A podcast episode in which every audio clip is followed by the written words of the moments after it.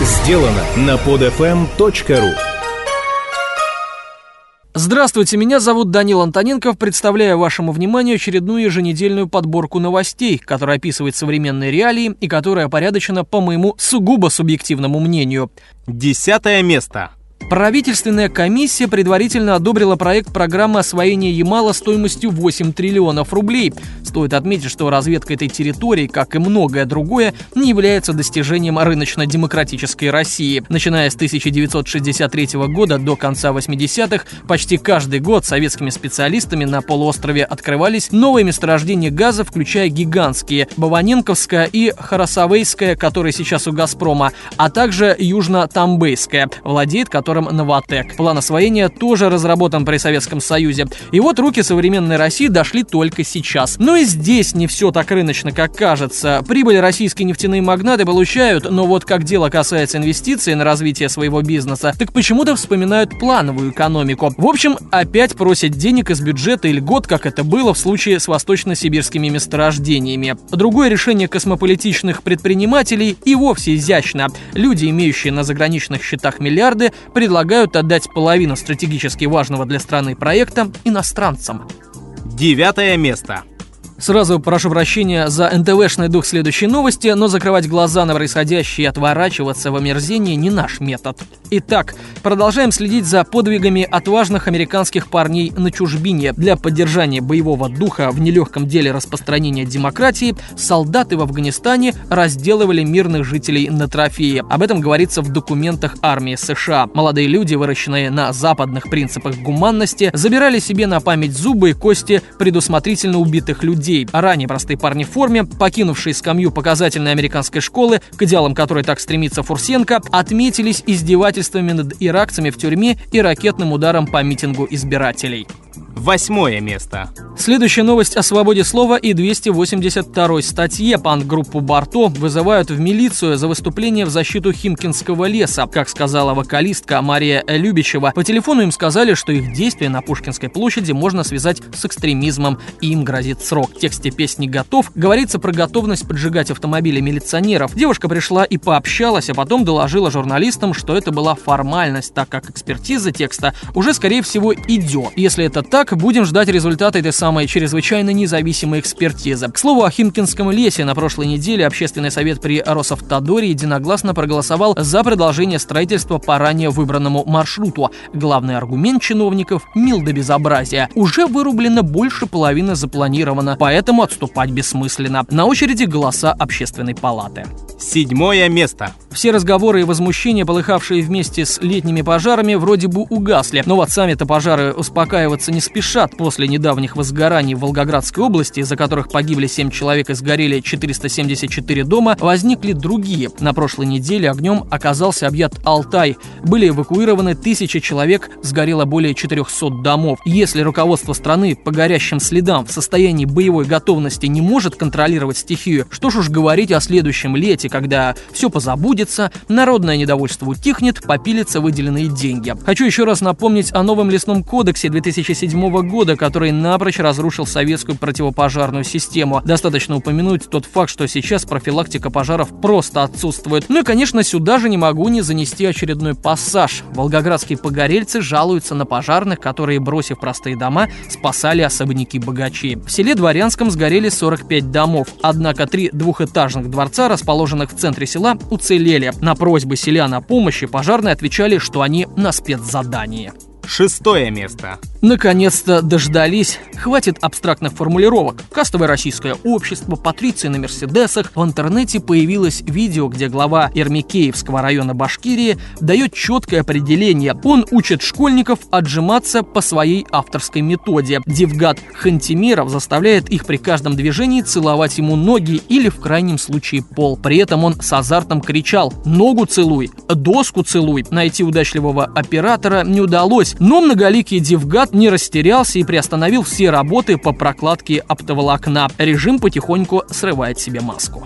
Пятое место. В налоговом кодексе появится понятие налога на недвижимость. Минфин подготовил соответствующие поправки. Суть его в том, что налог на жилье физических лиц будет начисляться на рыночную цену объекта, которая намного выше используемой сейчас оценки БТИ. Дело в том, что Бюро технической инвентаризации учитывает возраст дома. К тому же цены на жилье сейчас у нас крайне завышены и создается это искусственно. Вот вам пример. Ссылаясь на своего друга, работающего в строительном бизнесе, отмечу, что в кризис квартиры перестали покупать, ну и цены на них в лучшем случае заморозились, но никак не упали. Где же та самая расчудесная невидимая рука рынка? Все очень просто. Дом не молоко не испортится, постоит, а строительные компании привыкли получать прибыль далеко за 100%. Конечно, я сейчас не имею в виду официальные отчеты. Вернемся к поправкам, которые хотят принять к 2013 году. Эксперты единодушны в том, что будет сложно малоимущим гражданам, которые имеют квартиры в старых домах в элитных районах. Подсказываю Кудрину, что девиз для этого налога может звучать как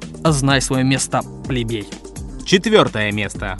Министр образования Андрей Фурсенко, я ничего не путаю именно Фурсенко, потому что теперь с его позволения можно говорить и йогурт. Итак, Андрей Фурсенко вслед за коммерциализацией средней школы предлагает сократить численность учителей на 200 тысяч. Он приводит пример Европу и отмечает, что там на одного учителя приходится 13 учеников, в то же время как у нас 10. Хочу напомнить выпускнику физмата, что тот же самый Запад жадно впитывает поток российских специалистов, воспитанных советской системой образования, которую сейчас так яростно реформирует. Чтобы было понятно, куда ведут преобразования Фурсенко, приведу его цитату.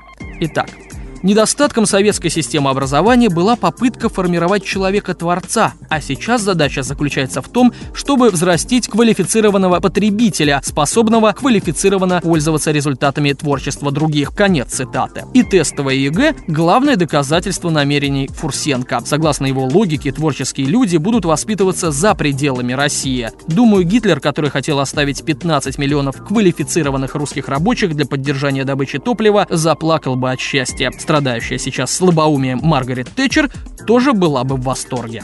Третье место. ГУВД по Москве обнародовала на своем сайте материалы, касающиеся расследования дела о скандальном ДТП на Ленинском проспекте с участием машины вице-президента Лукойла Анатолия Баркова. Правда, найти их сразу не так-то просто, да и необходим различный софт. Все несостыковки и абсурдность выводов раскрывать не буду, выбьюсь из регламента. Расскажу лишь о некоторых, остальные вы можете найти в интернете сами. Итак, как уже было ясно, полгода назад следствие выяснило, что водитель Мерседеса Лукойла не виноват. То водитель еще не такой простой вопрос. Пора ранним данным, кровь Баркова обнаружена на торпеде, а слюна работника-водителя на заднем сиденье. В итогах нам рассказали, что Барков находился сзади, но перед столкновением переместился в центр салона, чтобы посмотреть, что происходит. Он не был пристегнут ремнем безопасности, что, кстати, противоречит ПДД. Далее, в показаниях врача скорой помощи указывается, что генерал КГБ Барков поранил правую ногу, однако сам вице-президент Лукойла говорит о левой. Но это так, мелочи. Вообще же испаряются многочисленные свидетели, а некоторые отказываются от своих слов. В отчете следствия указывается, что 300 сотрудников милиции ходили по окрестностям и искали очевидцев. Видимо, работа проведена на совесть. Ну и с камерами весело. Почему ни одна из них не зафиксировала происшествие, нам не могли сказать 6 месяцев. Прошу оценить необходимость секретности. Камеры ГИБДД, оказывается, были только установлены, но еще не подключены, а камеры коммерческих организаций, естественно, смотрели в другую сторону. На этом остановлюсь дальше сами. Второе место.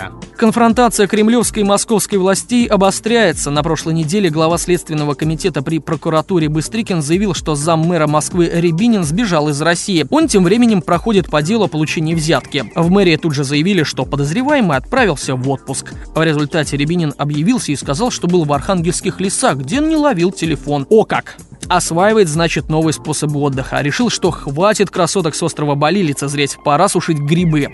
Следующий этюд. Ребята из прокремлевской организации «Наш» отомстили префекту Северного административного округа Москвы Митвалю рекламой борделей за выселение их штаба из здания детсада, которое было незаконно ими занято. На плакате нашистов изображена девушка с глубоким декольте, похожая на проститутку. На плакате также размещены адреса двух борделей, якобы расположенных на относящемся к Северному административному округу Ленинградском проспекте. На плакате также изображен сам префект. Сопровождающая портрет надпись гласит гласит Северный округ под защитой Митоваля. Теперь к самому князю Великомосковскому. Для начала Медведев заочно предложил Лужкову на одном собрании перейти в оппозицию, а затем НТВ выпускает фильм против Юрия Михайловича «Дело в кепке». Начало ли это большой ход и пока неизвестно, но власть в своих действиях, как всегда, трогательно до умиления. После просмотра фильма Грызлов заявляет, что озвученные в фильме факты будут вынесены на обсуждение Высшего совета партии «Единая Россия». Отмечу, что сам Лужков является сопредседателем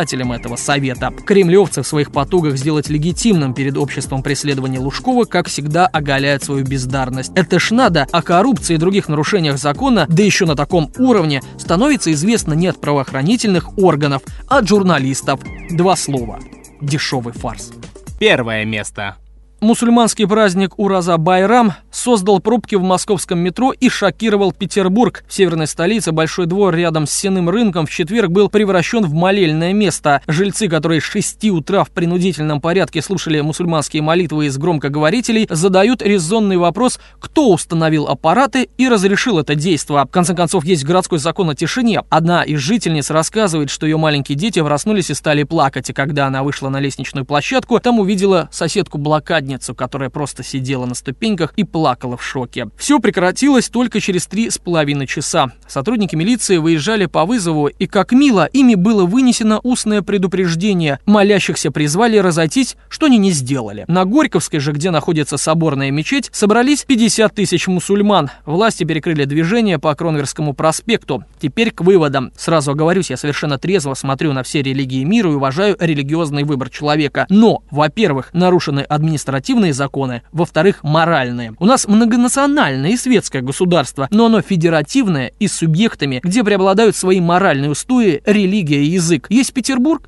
и есть, к примеру, Махачкала. Если кавказский гость приехал в северную столицу, то ему следует как минимум выучить их, уважать и не проявлять агрессию и навязывание своей культуры. У нас наравне с православной церковью есть даже мечеть. А русский же язык вообще является государственным. Как я знаю знакомых учителей, в петербургских школах ученики с юга страны не то что слабо успевают по русскому языку, а и вообще на нем еле говорят. Это ненормально. Почему родители не прививают им два языка, родной и русский? На что они рассчитывают, что в Петербурге русскоговорящие станут меньшинством? Вот мои вопросы вопросы. Вы спросите, где толерантность? И я спрошу то же самое. Только у тех десятков тысяч, что превратили на прошлой неделе город Петра в ручную Мекку. Я не разжигаю межнациональную рознь. И уж точно не собираюсь устраивать в ответ в Грозном крестный ход. Я просто говорю об элементарных правилах приличия. Кто виноват? Виноваты власти в своем бездействии по этому вопросу, если речь, конечно, не идет о поощрении. Что делать? Требовать от них понимания проблемы и действий, а то получится, как в США. Там у них в ответ на строительство мечети на месте крушения башен 11 сентября люди дошли до идеи о сжигании Корана.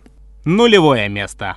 Ну и в завершении Бростай из первого взгляда не политичная, не остро социально бичующая новость. Итак, суд отклонил претензии защитников прав потребителей к МТС. Дело в том, что компания снимала 300 рублей за входящие смс с коротких номеров. Схема была проста. Компания-мошенник присылает сообщение, оператор берет деньги с абонентов, пока кто-нибудь из них не догадается обратиться в суд, тогда МТС разрывает контракт с партнером и штрафует его. Таким образом, монополист забирал 90% средств аферистов, у которых тоже оставался свой кусок в 10 10%. Речь идет о 10 миллионов рублей с каждого подельника. Данная новость показывает, что даже такой видный бренд не гнушается лохотроном и держит нас с вами за этих самых лохов. Причем суд оправдывает такие разводы. Я уже не говорю про безнаказанный сговор сотовых монополистов по безосновательному повышению цен во время кризиса. Еще один пазл в картину под названием «Финансово-воровская диктатура в России». С вами был Данил Антоненков. Надеюсь, мир для нас стал чуточку понятнее. До следующей недели. Скачать другие выпуски этой программы и оставить комментарии вы можете на podfm.ru.